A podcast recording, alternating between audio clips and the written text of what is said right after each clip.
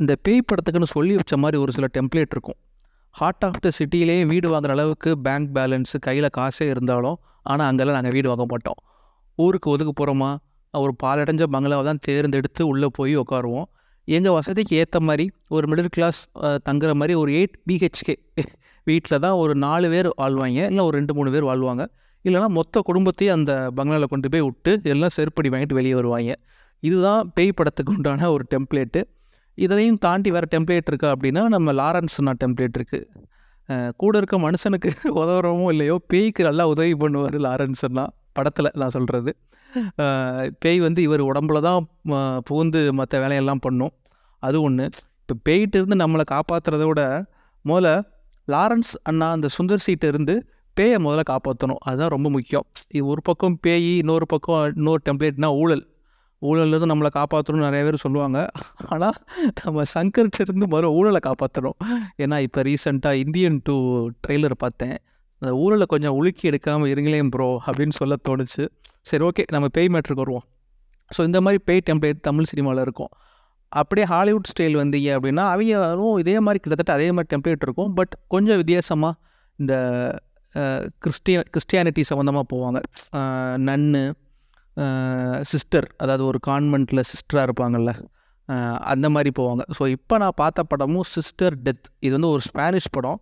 நம்ம இங்கிலீஷில் டப் பண்ணி நெட்ஃப்ளிக்ஸில் விட்டுருக்காங்க. ஸோ அந்த நான் சொன்ன மாதிரி டைட்டில்லே அந்த படத்தோட ஸ்டோரி இருக்குது சிஸ்டர் டெத் அதாவது ஒரு சிஸ்டர் ஒரு கான்வெண்ட்டுக்கு ரீப்ளேஸ்மெண்ட்டாக வராங்க. இன்னொரு சிஸ்டருக்கு ரீப்ளேஸ்மெண்ட்டாக ஸோ வந்து அவங்க வர்ற முதல் ஷாட்டே அவங்க ஒரு- ஒரு மாதிரி ஒரு காடஸ் மாதிரி காட்டுறாங்க அவங்கள. அந்த ச- அந்த கான்வெண்ட்டுக்குள்ளே உள்ளே வரும்போதே தெரியுது என்னடா ஏதோ தப்பாக இருக்கே சஸ்பீசியஸாக அவங்களுக்கு படுது. சும்மா ஒரு கோழி குண்டு உருண்டு வருது. அங்கே படிக்கிற குழந்தைங்கள்லாம் ஏதோ ஒரு ரூமர் மாதிரி பேசிக்கிறாங்க. இங்கே வந்து ஒரு சின்ன குழந்தையோட சத்தம் அப்பப்போ கேட்கும் நைட்டு அழுகிற மாதிரி கேட்கும் அப்படிலாம் சொல்கிறாங்க சரி ஏதோ ரூமர் போல் அப்படின்னு நினச்சா இவங்க தங்குறதுக்கு ஒரு ரூம் கொடுத்துருக்காங்க இந்த சிஸ்டருக்கு. அந்த ரூம்லேயும் ஒரு மாதிரியா அந்த ரூமில் உள்ள சேர்லாம் திடீர்னு உழுவுது. வெளியே யாரோ கதவை தட்டுற மாதிரி சவுண்டு கேட்குது திறந்து பார்த்தா யாருமே இல்லை. என்னடா இது ஒரு மாதிரியாக மர்மமாகவே இருக்கே இந்த கான்வென்ட்டு அப்படிங்கிற மாதிரி இந்த சிஸ்டர் இருக்காங்க. சரி என்னடா பண்ணலாம் அப்படிங்கிற மாதிரி அவங்க சூட்கேஸை ஒரு பரல் மேலே தூக்கி வைப்பாங்க. அங்கே பரல் இடிச்சுக்கிட்டு இருக்கும். அந்த என்னடா இருக்குது ஒரு பாக்ஸ் இருக்கும். அந்த பாக்ஸை பார்த்தா ஒரு ஃபோட்டோ இருக்கும். ஏற்கனவே இங்கே இறந்துருப்பாங்கள்ல ஒரு சிஸ்டர் ஒரு சிஸ்டர் இறந்துருப்பாங்க போல் அவங்களோட ஃபோட்டோ இருக்கும். ஏன் இங்கே இருக்குது அப்படின்னு யோசிக்கிறாங்க. ஸோ அதுக்கப்புறம் என்ன ஆகுது அப்படின்னா இந்த கான்வெண்ட்டுக்கு நம்ம வந்ததுலேருந்து எதுவுமே சரியில்லையே. இவங்களுக்கு ஒரு மாதிரி கெட்ட கெட்ட கனவாக வருது. அந்த ரெண்டு மூணு சீன் கனவு காண்ற மாதிரி ஒரு சீன் இருக்கும். அது உண்மையாகவே படத்தில் என்னடா இது? நம்ம சின்ன வயசுலலாம் பேய் கதை சொல்லுவாங்கள்ல அது மாதிரி இருக்கும்.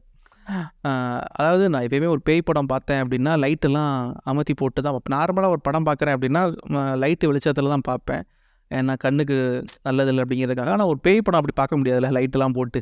ஸோ வந்து தனியாக லைட்டெல்லாம் அமர்த்திட்டு பார்க்குறதுக்கு லைட்டாக கொஞ்சம் இந்த படம் பார்க்கல எனக்கு லைட்டாக ஒரு ரெண்டு மூணு சீன் கொஞ்சம் பயமாக தான் இருந்துச்சு. ஏன்னா நான் தனியாக ஒரு ரூமில் தான் பார்ப்பேன்னா ஸோ வந்து அப்படின்ட்டு ஒரு லைட்டாக பயமாக இருந்துச்சு. ஒருத்தங்களுக்கு மாறலாம். எனக்கு பயமாக இருந்த சீன் வந்து உங்களுக்கு வந்து பயம் இல்லாமல் இருக்கலாம். ஸோ அந்த மாதிரி இருந்துச்சு. இந்த படத்துலையும் பார்த்தீங்கன்னா அந்த ஒரு சின்ன பிள்ளையோட சவுண்டு கேட்குதுன்னு சொல்கிறாங்களே அது வந்து இந்த சிஸ்டருக்கு மட்டும் கேட்டது மட்டும் இல்லாமல் இன்னொரு அந்த கான்வென்ட்லேயே படிக்கிற ஒரு குழந்தைக்கும் அதுவும் சொல்லுது. இந்த மாதிரி ரூமில் வந்து இதுக்கு முன்னாடி உங்கள் ரூமில் இருந்த ஒரு சிஸ்டர் வந்து ஒரு அன் கம்ப்ளீட் பண்ணாத ஒரு டயக்ராம் இருந்துச்சு. யாரோ ஒரு தூக்கில் தொங்குற மாதிரி ஒரு டயக்ராம் இருந்துச்சு. அதை வந்து கம்ப்ளீட் பண்ணி விட்டாங்க. அதுக்கப்புறம் இந்த சிஸ்டர் வந்து இந்த கான்வெண்ட்டை விட்டே போயிட்டாங்க அப்படின்னு சொல்கிறாங்க இப்போ இதே மாதிரி உங்களோட ரூம்லேயே ஏதாவது கம்ப்ளீட் பண்ணாத டயக்ராம் ஏதாவது இருக்கா அப்படின்னு அந்த குழந்தை சொல்லும் போது இவங்க ரூம்லேயே இருக்குது. அதாவது இவங்க மொதல் நாள் அந்த கான்வெண்ட்டில் போவேல ஒரு டயக்ராம் என்ன மாதிரி டயக்ராம் அப்படின்னா ஒரு தூக்கு மேடை மாதிரி இருக்குது அதில் வந்து ஒருத்தரோட மண்டை மட்டும் தொங்கிட்டு இருக்கு. ஒரு ரெண்டு மூணு நாள் போக போக கை கால்லாம் யாரோ வரைஞ்சி வச்சுருக்காங்க. யாரா வரைஞ்சி வச்சுருப்பாங்க அப்படின்னு பார்த்தா இந்த குழந்தை சொல்கிறதும் உண்மையாக தெரியுது. ஒருவேளை இங்கே ஏதோ இருக்கோ அப்படின்ட்டு. இவங்களுக்கு என்ன டவுட் அப்படின்னா யாரோ ஒருத்தங்க இந்த கான்வெண்ட்டில் இதுக்கு முன்னாடி இறந்துருக்காங்க. ஒருவேளை அவங்களோட குழந்தையா கூட இருக்கலாம் அப்படின்னு ஒரு டவுட்டு ஸோ வந்து இதுக்கெல்லாம் பதில் தான் இந்த படம். அடுத்த ஒரு படம் எனக்கு தெரிஞ்சு ஒரு ஒன்றரை மணி நேரம் போகும். ஒரு கிறிஸ்பான ஒரு பேய் படம். நீங்கள் தமிழ் படத்தில் நினச்ச மாதிரி ஒரு ரெண்டரை மணி நேரம் மூணு மணி நேரம் படம்லாம் கிடையாது. இப்போ உள்ள ஓடி மேட்ச்சு ரெண்டரை மணி நேரம் மூணு நேரம் கணக்கு பண்ணி உட்காந்தாலே அது ஒரு அரை மணி நேரத்தில் முடிஞ்சிருந்து வச்சுக்கோங்களேன். ஸோ படம்லாம் ஏமாத்துறோம். ஒரு ஒன்றரை மணி நேரத்தில் இந்த படம் முடிஞ்சிடும் எனக்கு தெரிஞ்சு ஒரு கிறிஸ்பான ஒரு படம். தேவையான இடங்களில் லைட்டாக பயம் இருந்தாலும் இங்கே யார் இருந்திருப்பா அப்படின்னு ஒரு இன்ட்ரெஸ்ட் வந்து இந்த படத்தை பார்க்கையில் தெரியுது. அதாவது இதுக்கு முன்னாடி இங்கே உள்ளவங்களுக்கு என்ன நடந்திருக்கும் அப்படிங்கிற மாதிரி ஒரு சின்ன ஒரு கற்பனை மாதிரி இருக்கும். அதாவது பேய் கூட ட்ராவல் பண்ணுறதே பெரிய விஷயம். நம்ம ஹீரோயின் வந்து பேய் கூட டைம் ட்ராவல்லாம் கூட பண்ணுவாங்க இந்த படத்தில்.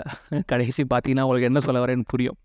கடைசி இந்த மாதிரி படத்தோட எடிட்டிங்கே சூப்பராக இருக்கும். அதாவது பாஸ்ட்டில் நடந்ததையும் நடந்திருக்கணும். அதான் நடந்திருக்கணும் நான் எப்படி அதையும் ப்ரெசண்ட்டில் இப்போ நடக்கிறதையும் அப்படியே கட் பண்ணி கட் பண்ணி காட்டியிருப்பாங்க. உண்மையில் அதெல்லாம் வேறு லெவலில் இருந்துச்சு. ஸோ வந்து அந்த பேய்க்கு வந்து ஜஸ்டிஸ் வாங்கி கொடுத்தாங்களா இல்லையா? அப்படிங்கிறது தான் இந்த படத்தோட மீதி கதையாக இருக்கும். அந்த பேய்க்கு என்ன நடந்துச்சு? ஏன் அவங்க இறந்தாங்க அப்படிங்கிற மாதிரி. அதனால் இவங்க உள்ள அந்த கான்வெண்ட்டில் உள்ளவங்க நிறைய பேர் மறைச்சி வச்சுருவாங்க. இதெல்லாம் சொல்ல மாட்டாங்க.